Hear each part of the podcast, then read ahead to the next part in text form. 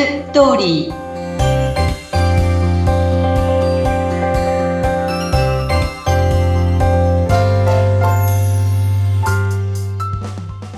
皆様こんにちは結婚相談所ライフツリーの和田光ですこんにちはインタビュアーの山口智子ですさ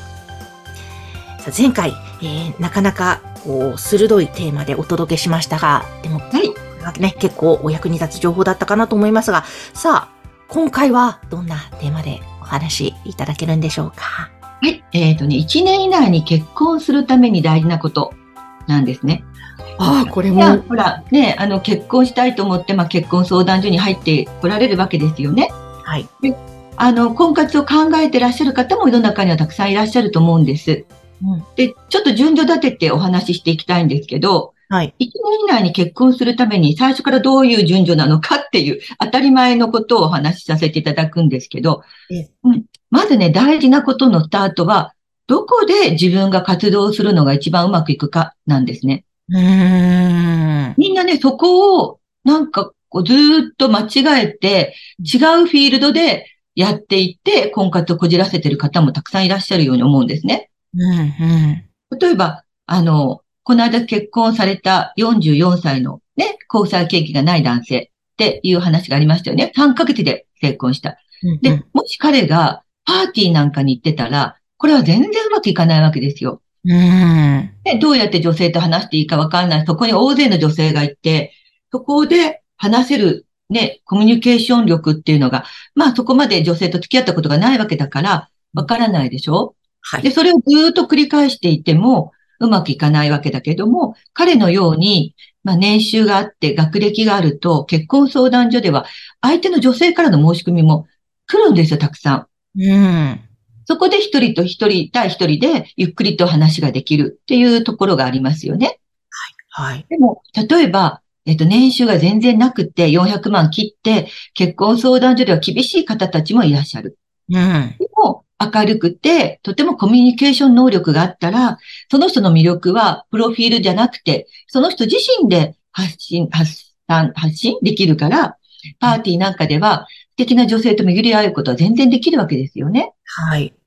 だからそこで自分がどこでうまくできるかを考えることが大事。うん。で、その次は、お申し込みに行くんですけど、はい。あの、マッチングアプリだって、いいね、いいねして、メールのやあの、やり取りをして、そこから会うところに行くわけでしょ？はい。そこまでの工程が結構、まあ、マッチングアプリの場合は長いわけですけど、うん、まあ、結婚相談所だってお申し込みしたり、お申し込みされたりするわけですよね。うん、で、この時に、あの、間違っちゃいけないのは、こう、申し込み相手を、例えば20人申し込んだとして、1人しか申し、あの、OK が出ないとか、1人も OK が出ないっていうことは、申し込みをしている時点で間違えてる相手に申し込んでるってことなわけです。うん、うん、うん。考えて軌道修正していかなきゃいけないのに、もうなんか宝くじのようにずっと同じことをやっている人たちがいるわけね。はあ、そうか。それで疲れちゃったり。そうそうそうそうそうそう、うん、で、その次にようやく会うってことが来るわけですよ。はい。で、みんな普通婚活をこれから始めようかなとか思ってる人たちって、会うところからなんか漠然とスタートするというかね。うん。こう考えちゃう。でもここに行き着かないと、1年以内に結婚することってできないわけですよね。はい。で、ここ、ここまでのことをなんか空想して、どこかできっといい出会いがあるかもしれないと思っているんだけど、1番と2番がちゃんとなっていて、3番の会うっていうところに来て、うん、で、そこから、あの、まあ、マッチングアプリであろうと、結婚相談所であろうと、会っていって、あ、いいなと思ってから交際にスタートするわけなんですよね。はい。うんうん。ね、そういう順番がちゃんとあって、で、交際になって、まあ、結婚を、こう、お互いにちゃんと考えられる人と出会うっていうことが大事。これもすごく大事。うん。そう考えてない方たちなんていうのはマッチングアプリにはたくさんいらっしゃる。はあ、結婚相談所は、やっぱりあの、入会金とかね、お金もかかるし、提出書類も大変な提出書類があるから、結婚真剣に考えてる人でないとなかなか入ってこないっていうことがあるので、逆に言うと、ここで結婚の話をしても全然おかしくないんだけど、マッチングアプリで結婚の話をすると引いちゃうとかね。いや、まあ、そこまでじゃないとか、今じゃないとか、いう方も多くいらっしゃるわけなので、まあ、そこで、とにかく結婚を真剣に考えている方と出会うっていうことをして、初めて、まあ、1年以内に結婚できるっていう構図ができるわけですよね。はい。そうか。なんか、マッチングアプリでももちろん、パッパッパッとうまくいく人もいるんでしょうけども、うん、きっとそういう人は自分なりに考えたり、うん、で、ね、軌道修正しながらやっているのかなっていうちょっとイメージそうですね。あの、まあ、変な人に捕まらないように、あの、ね、やっぱりそこの見極め力っていうのがある程度ないとね。ね、でもそう、なかなかそこってやっぱ難しいので、ね、うん、なんだろう、こう、例えば恋愛経験がちょっと少ない方とかだと、やっぱ断然結婚相談所にお任せした方が、見極めだったり、あと、軌道修正とか、あと、けなんで結婚したいのかとか、例えば、どういうふうに幸せになりたいのか、なんか、ちょっと自己分析チックなことも一緒にね、うん、歩んでやってくださるから。そうそうそうなんです、そうなんです。うん。ある程度結婚の恋愛経験がね、豊富な人っていうのは、まあ、あの、マッチングアプリの方がね、うまくいくケースもあると思うんですよね。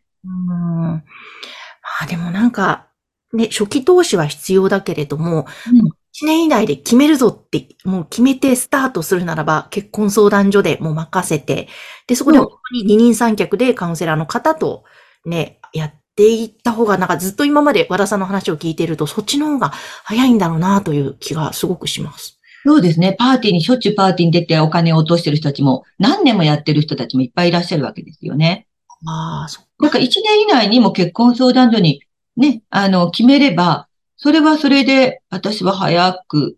いいと思うんですけどね。ねえ、そうですよね。なんかやっぱり決めるっていうのって大切ですねって思いました。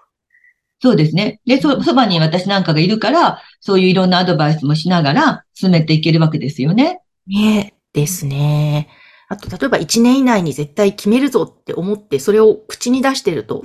人間そういうふうに現実もそうなっていきやすくなるし、そうですね。応援してくれる和田さんみたいな人がいると、より近づけるようなね、感じ。そうですね。うん。目標を立てるって大事ですね。すごくね。うん。うん、そうか。どのあの、結婚相談所なのか、アプリなのか、パーティーなのかを選ぶかも、自分がな、ね、これまでしてきたこととか、それで選ぶ必要性と、それからそこまで、え会うまでの間も大切だし、で、また会ってからも大切だし、いろんなステップがあるということです、ね、そうそうそうです、そうです。はい。はい。いや、ぜひぜひ今日のお話も皆さん参考にして、ぜひ1年以内に結婚、成立、ね、えー、たくさん。そうですね。もう来年1月スタートしたら、もうその12月にはもう一緒に住んでいるところまでね、全然行けますからね。お、いいですね。ぜひぜひ、のね、イメージを描いて、はい、頑張っていただきたいですが、そんな皆さんに朗報があります。え和田さんが、もう短期決戦型、短期で結婚を決めようという、そんなセミナーがあるんですよね、来年。はい。来年の1月から月に2回、4ヶ月コースなんですけども、8回ですね。婚活を最短で終わらせる戦略セミナーを開催します。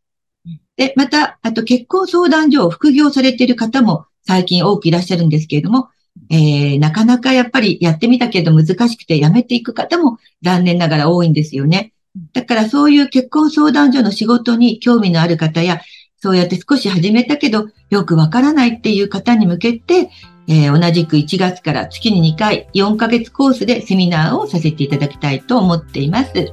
はい、えー、ぜひ婚活中の方と結婚相談所を経営されている方と、えー、それぞれでね、セミナーあるということなので、ぜひ番組概要欄の URL、また LINE 公式、こちらからお問い合わせお申し込みください。はい、よろしくお願いいたします。